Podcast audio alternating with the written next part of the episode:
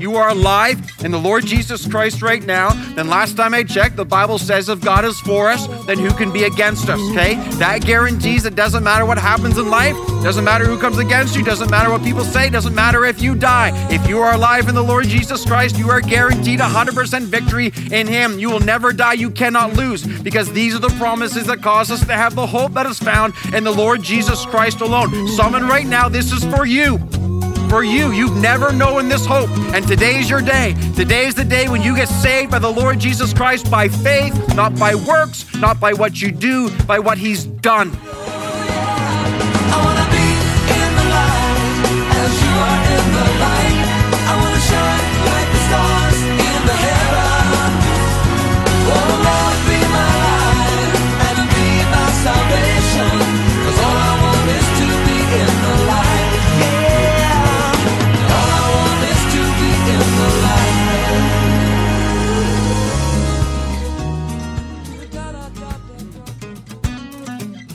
Good day to you all, and welcome to Live in the Light. My name is Craig, and I get to be the host of this program. And joining me in our studio, as he often does, is our teacher, Pastor Robbie Symons. We are in the book of Acts today, and specifically Acts 8. And our message today is a bit of a sobering one. A sobering message, but also a passage that is filled with incredible reasons for joy. Robbie, today's message is titled Salvation and Sorcery. That gives us a little bit of an indication of what's ahead, but can you tell us a little bit more? I'll try, Craig. You know, as we go through the book of Acts 2 and now today in Acts chapter 8, it's amazing again how the Lord takes us to places and meets us right where we are, and in some ways identifying with the different circumstances that, that are occurring. And today we see this circumstance that some sometimes seems like so far from us, and yet I find what the Lord will do is He'll bring His word and allow us to see again how our lives pattern so similarly in this way. So I'm really encouraged, Craig, for today for our listeners um, really want to hear hear from the Lord, like God's voice meeting them where they are in the different difficulties of life and the craziness this year has been, as it has been. But God would speak directly to your heart today through His Word. So may that happen. May that happen. It's my sincere prayer for you that you will be encouraged through Acts chapter eight today. Amen. Well, I hope you're excited as I am. Let's dive into God's Word together. Acts chapter 8. Again, here's Pastor Robbie with today's message Salvation and Sorcery.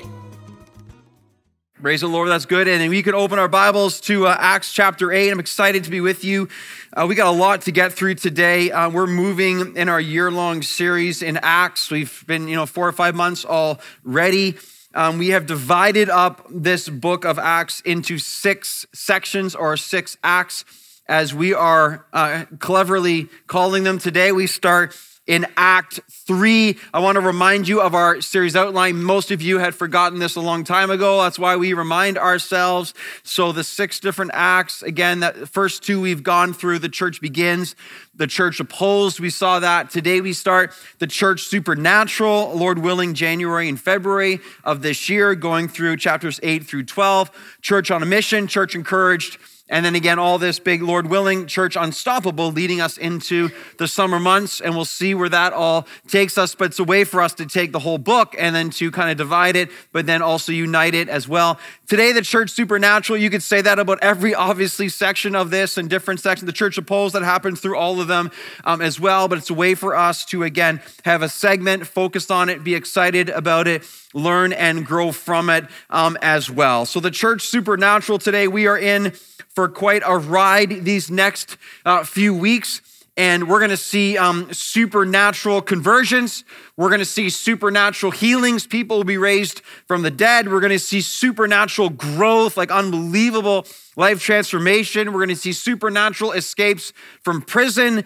And today we're going to see God's supernatural plan unfolding his mission to reach the nations with the gospel. We're going to see the beginning of that unfold as we go from Jerusalem to, to Judea and Samaria. Really, what's happening today is the words of our Lord and Savior Jesus when he said, um, I will build my church and the gates of hell will not prevail um, against it. And no one and nothing is ever going to stop the Lord Jesus Christ. And we see that happening again before us. We see that happening in our day today. Why? Because Jesus Christ, he is the supernatural way maker, okay? He makes a path, he paves that path, and he will follow through with that. He makes a way when we say there is no way. Jesus Christ says, I am the way. And so he's gonna build his church and the gates of hell will not prevail against it. Again, I want you to be encouraged uh, right from the start. If you are alive in the Lord Jesus Christ, then you belong to the waymaker. You belong to the one who will never ever be stopped. If you are alive in the Lord Jesus Christ right now, then last time I checked, the Bible says if God is for us, then who can be against us? Okay? That guarantees it doesn't matter what happens in life, doesn't matter who comes against you, doesn't matter what people say, doesn't matter if you die. If you are alive in the Lord Jesus Christ, you are guaranteed 100% victory in him. You will never die, you cannot lose because these are the promises that cause us to have the hope that is found in the Lord Jesus Christ alone alone. Right now, this is for you. For you, you've never known this hope. And today is your day. Today is the day when you get saved by the Lord Jesus Christ by faith, not by works, not by what you do, by what he's done. Jesus Christ is the way maker and he offers his gift of grace through all those who place their faith in him for forgiveness of sins and they become unstoppable in the Lord Jesus Christ as well. Truly, it is a church supernatural, okay? The world might condemn, Jesus Christ exalts. Today is no exception. Today we see salvation overcoming sorcery. Today we see deliverance overcoming deception. Today we see joy overcoming opposition. We're going to tackle our passage in two main sections today. We're going to read the first, and then we're going to get to the first point. Again, a lot to get through. Bibles open. God, help us. Holy Spirit, teach us. Acts chapter 8, verse 1. You guys ready? Here we go. Verse 1. And Saul approved of his execution. Who's that? That's the execution of Stephen, martyred, the first martyr in the Christian church for his faith. And it says, And there arose on that day a great persecution against the church in Jerusalem. And they were all scattered throughout the regions of Judea and Samaria, except the apostles. A devout men buried Stephen and made great lamentation over him. Notice, but Saul was ravaging the church and entering house after house. He, listen to this, he dragged off men and women and committed them to prison. Wow. Now, those who were scattered went about preaching the word. Philip, went down to the city of Samaria and proclaimed to them the Christ, Jesus. And the crowds, with one accord, live in the text, imagine this, with one accord, totally united, paid attention, every preacher's dream, paid attention to what was being said by Philip when they heard him and saw the signs that he did. Notice this, here the miracles for unclean spirits crying out with a loud voice. Wow, wow. I think of some of the demons battling away at souls even here right now today. Unclean spirits crying out with a loud voice came out of many who had them, and many who were paralyzed or lame were healed. Notice the result, verse 8, love verse 8. So there was much joy in that city. Okay, so we're going to summarize this section with our first point, two main sections, two main points, a whole bunch of P's today. Okay, so many P's. Okay, point number one's this persecution, pain, provision, and proclamation. Okay, for those of you who are note takers, I should pause like a good minute or two to let you write those down, okay? Persecution, pain, provision, and proclamation. So in verse one, it says, Great persecution rose against the church. Now, let's make sure we understand this, okay? Whenever the Holy Spirit is at work, you better bet Satan's not far behind. Okay? I think sometimes the most basic understandings of Scripture we can often miss. Okay, listen, if the Lord's powerfully at work in your life, you better anticipate Satan's not happy about that. Okay? If you see God doing great things in the church or the family and the gospel is changing lives, you can guarantee the enemy is lurking just a little bit behind. Whenever the Holy Spirit is powerfully at work, Satan's going to counter in some form, in some way. It's always been that way. It continues to be that way until Jesus Christ returns and deals with Satan once and for all. Again, sometimes we get caught off guard. God's doing this great work, and all of a sudden I go through this massive trial. Like, what's happening? What's happening right now? It's called reality. It's called the battle for the kingdom. It's called the battle for my heart. Let's just be sure, man. Like whenever God's at work, Satan is trying to come along and counter that work. We see that all through scripture. We see that today. It's interesting. Today in our text, the device of Satan is a man named Saul. And we learn a little about him here. Saul was vicious. Saul was as a, as a kind of premier Jewish uh, scholar, even, Saul was violent. Saul was incredibly vindictive. Uh, Saul approved of Stephen's execution. In some form, Saul is the leader of the great persecution on the church right now. He's leading the charge. He's filled with such hatred. Look at verse three. It says, But Saul was ravaging the church. And that word ravaging in the Greek, like there's a lot here ravaging. Um, this means um, sadistic cruelty. It was also used to describe a wild animal tearing the flesh apart of another animal. Like, this is what's behind Saul as he's attacking the church. In fact, in Galatians 1, Saul turned Paul. Paul says about his former life, look on the screen, he says, For you heard of my former life in Judaism, how I persecuted the church of God violently and tried to destroy it. Like he wasn't messing around. Notice also in verse three, it says he dragged off, like this, this he dragged off men and women. Okay, so you can you can you can see his hatred uh, literally doing this. And by the way, let's pause just for a second. Again, Satan's so opposed to the gospel of Jesus Christ. Look at to the extent that he goes, you can see the hatred of Saul, but it's the hatred of Satan. I think sometimes too, we trick ourselves into thinking, well, you know, Satan, yeah, he's evil, but you know, he's not like not, not that bad. Like, you know, maybe 60% of people he hates, but 40% he kind of he's good. But no, no, no, no. There's nothing, there's not one ounce of Satan that is good. Not one. There's not one, not a one percent of him is good. Not one percent of him has anything but absolute uh, hatred and evil and absolute demonic oppression on every level. He's the father of lies. He's the great accuser. There's, there's, there's not. There's, he just wants you dead. You have to know that he's he's a formidable enemy, and there's not one person he doesn't want sent to hell forever. That's how awful he is. He will stop at nothing to see as many people as possible. And he hates Jesus and he hates the church and he hates anyone associated with it. Think sometimes we get lulled to sleep, man. We think, oh, it's not so bad, not so bad. We did. That's exactly what he wants. Focus on him too much, ignore him completely. Because what do you have here? Saul, you have Saul. He is literally, here's a man giving his life to the death of Christ and the church. Think about that. Hey, what are you doing with your life? I'm giving my whole life to the death of the church and the death of Jesus Christ.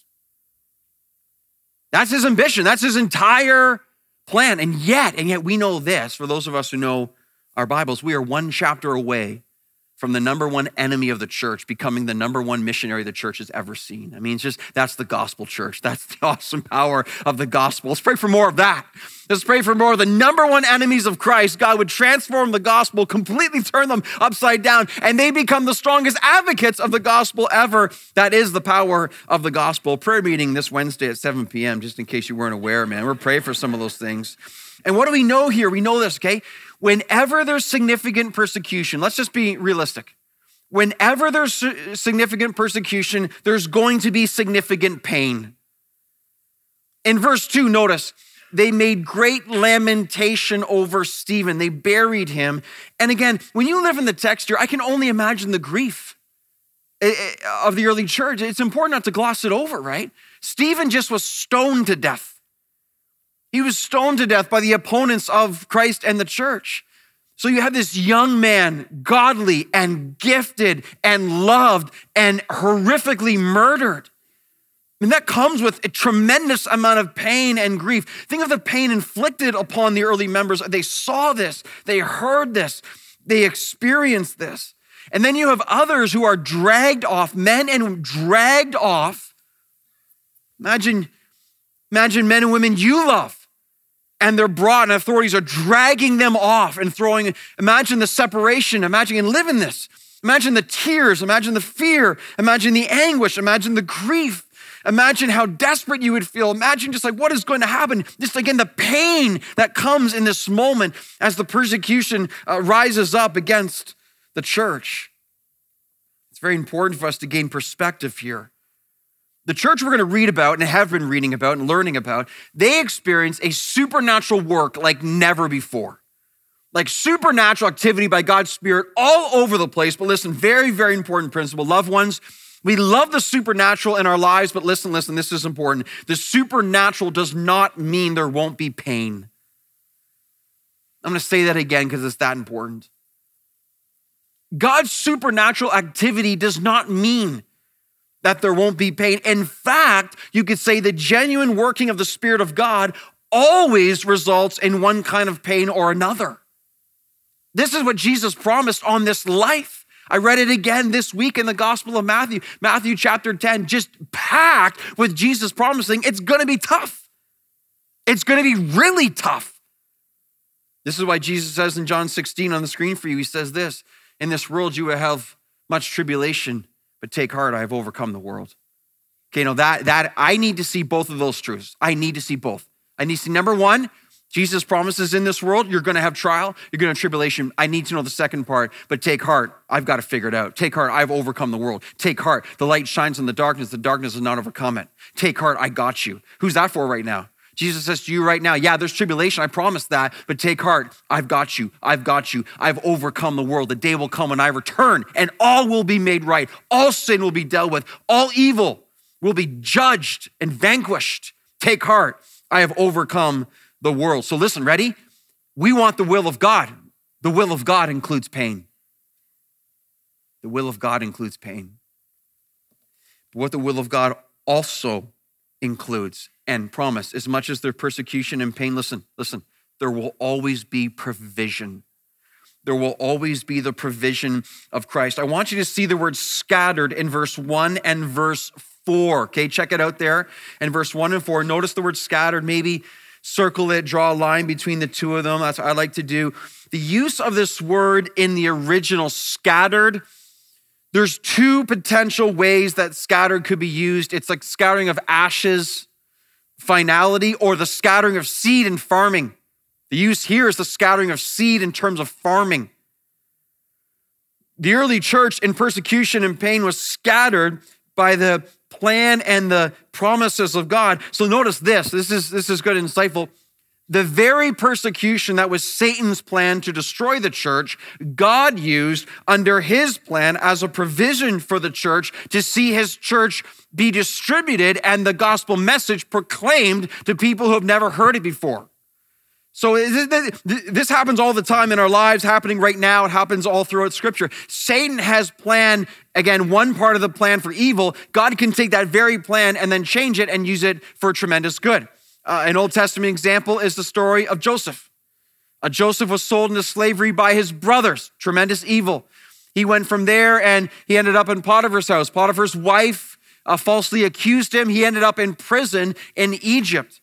And God would use those circumstances for eventually Joseph to be raised up as second in command of all of Egypt, that he might be used to provide the provision for God's people, that they would survive one of the greatest famines the world has ever seen. At the end of Joseph's life, he turns to his brother and he says, What you meant for harm, God meant for good, okay?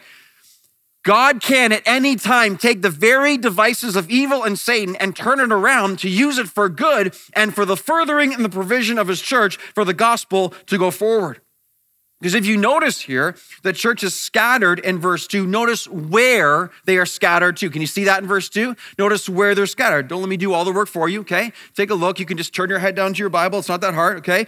You look at throughout the regions of Judea and Samaria. Now, what does that remind you of? Well, if you're familiar again with God's word, that might make you think of Acts chapter 1, verse 8 on the screen for you. In Acts 1, verse 8, Jesus says this promise you will receive power when the Holy Spirit comes upon you, and you will be my witnesses in Jerusalem. That's happened in the book of Acts. It will happen again, but that's happened. Notice, and in Judea and Samaria and to the ends of the earth. So, isn't it interesting? The persecution rises up, and this is the very part of God's plan that will further the gospel to the promises or the places he promised would be seen, specifically Judea and Samaria. Again, amazing to me. So, you have disciples here being scattered through persecution as seeds for the gospel. Stop here for a second. What I want us all, if we are saved in Christ right now and we are alive, we have to understand every single one of us is a seed for the gospel of Jesus Christ. Every single one of us. Here's what happens sometimes what we do we complain of our position, we whine about our predicament, we get frustrated, let's say, in our employment. Could it be, though, that the very reason we haven't seen change yet is because the Lord is saying to each of us to say, Don't you see more than I want you to be promoted, more than I want you to receive a greater paycheck, more than I want you to have a lesser commute. At this point, at this time, in this way, I want you to be seed for the gospel of Jesus Christ at your workplace, in your family, in your neighborhood, where you are. Don't you believe that in the realm of eternity, the workplace and job role isn't as important as people saved by the gospel of Jesus Christ? All of us, where we are at this point right now, exactly where we are, are seeds and light for the gospel of Jesus Christ. Every single one of us who's alive in Him. We don't think that way enough. Every neighbor, every workplace, every family, every opportunity. We are where we are under the sovereignty of God to be seed scattered for the purposes of the gospel and the glory of Jesus Christ. How that might change our thinking is supposed to get me out of here. Just saying, wait a second, you have something for me to do here, God? Yes, He does. Yes, He does. And secondly, how many of us are willing to be scattered for the gospel? Some of us, God calls us to maybe a new place, a new mission, a new a new role again for the gospel somewhere else. So are we willing to go when God says go? Are we willing to respond? Are we seeing ourselves on mission for God? All of us are where we are. And yet some are we willing to go outside of comfort zones to be scattered seed for the gospel in a foreign nation, in a foreign part of, again, where we live in a different environment? Are we willing? Or the opposite, are we hunkered down so tight in our comfort and coziness that we don't want to move at all? Again, you know, this, this past ministry year, we opened up a, a fourth service, as you are well aware of. And like, you got to know, man, for my heart and the elders are like, I, I'm not opening up church size. I'm not turned on by church size, man. Um, I am motivated by people saved in Jesus Christ and being uh, safe from hell to know Him forever and live with Him with hope eternal. That, that, that's what motivates me. And so, but if we're going to do four services, I don't want to have another service just to spread out the population of the church, you know, a little more throughout four. I, I just don't have any interest in that. We do want to see people saved. And so we have a thousand more seats that potentially a thousand more souls could be saved, and maybe a thousand people sent as well. A thousand seats, a thousand souls, a thousand sent. I like it. I like it. I'm telling you, all of us working together with the gospel, scattering seeds, seeing people saved, to be in this place at this time for the gospel. And like my prayer growing more and more 2020, Lord, would you save hundreds and hundreds of people, a thousand seats, a thousand souls, a thousand sent. God, would you do that? I'm telling you, every single one of us working together. You know, you did some simple math, you know, 4,000 or so people in our church. If one quarter of us led one person to Christ this year, we're out of room again. Yeah, that seems doable in some ways. I mean, God is the one who decides. I'm just telling you, faith and vision, and God, would you use us, all of us where we are, the potential to reach so many while we have the time in this place again, in this moment. And so we can look right now in our, in our text here, it's powerful stuff. We can see the, the pain of the culture of our day. We can see the pain of the attack of Christ or on Christ. But please be sure, listen, the principle of God's provision is always in play. Listen, listen, whether or not you see around you, the Lord is always at work more than we realize. There's a song that we haven't sung officially as a church, we've sung different parts, but it's called Waymaker. And the bridge, I love when it says that even when I don't see it, you're working. Even when I don't feel it, you're working. Why? Because you never stop. Jesus Christ will build his church, the gates of hell will not prevail against it. But these statements here are mature statements of the Christian life. Because so many of us, we're like, well, I don't see it, it's not happening. If I don't, I, I don't feel it, I'm not feeling it. I mean, I, am a feeler, man. Like I, I get emotions. And emotions want to lead you. They're terrible leaders. Emotions are good followers. When I don't feel it doesn't mean God's not working. When I don't see, God's always working. He's all, you cannot stop him. You never stop. You never stop working.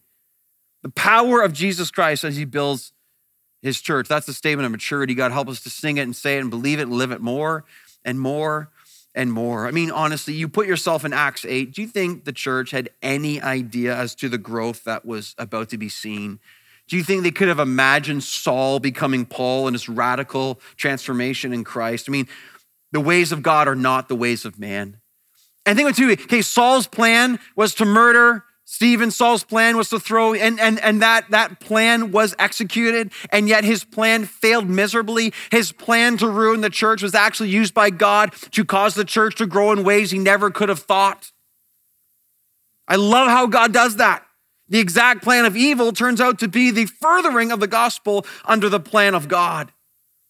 So there's persecution and pain, which leads to provision, which also leads to proclamation to proclamation. Kent Hughes said this. He said this. He says, following the church through Acts is like following a wounded deer through the forest.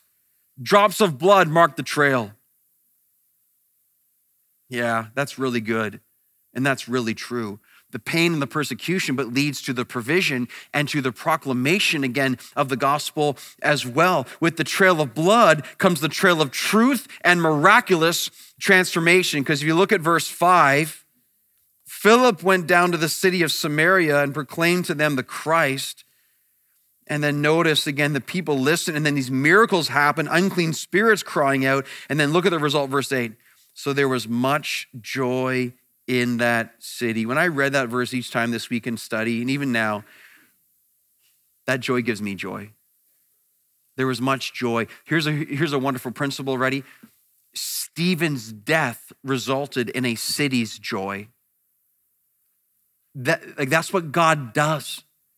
Um, the death of one in the Christian life, in Christian principles, the death of one gives life to another. This is why Jesus died. Our Savior led the way. The death, Paul said later on when he was, of course, saved, he says, Death is at work in us, but life is at work in you.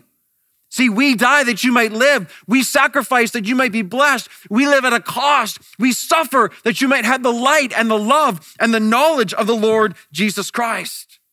We become blessed that the gospel then is proclaimed. Jesus Christ, only He can make way supernaturally. He's the supernatural waymaker. He makes a path when there's none to be found and none to be seen. The power of the gospel. Loved ones, have faith today. Take encouragement. He is working whether we see it or feel it or not. Incredible things to see what's happening here in Acts 8. Now we move on to point number two. And yes, a whole bunch of more P's, all right? Purpose, purity, power, and presumption.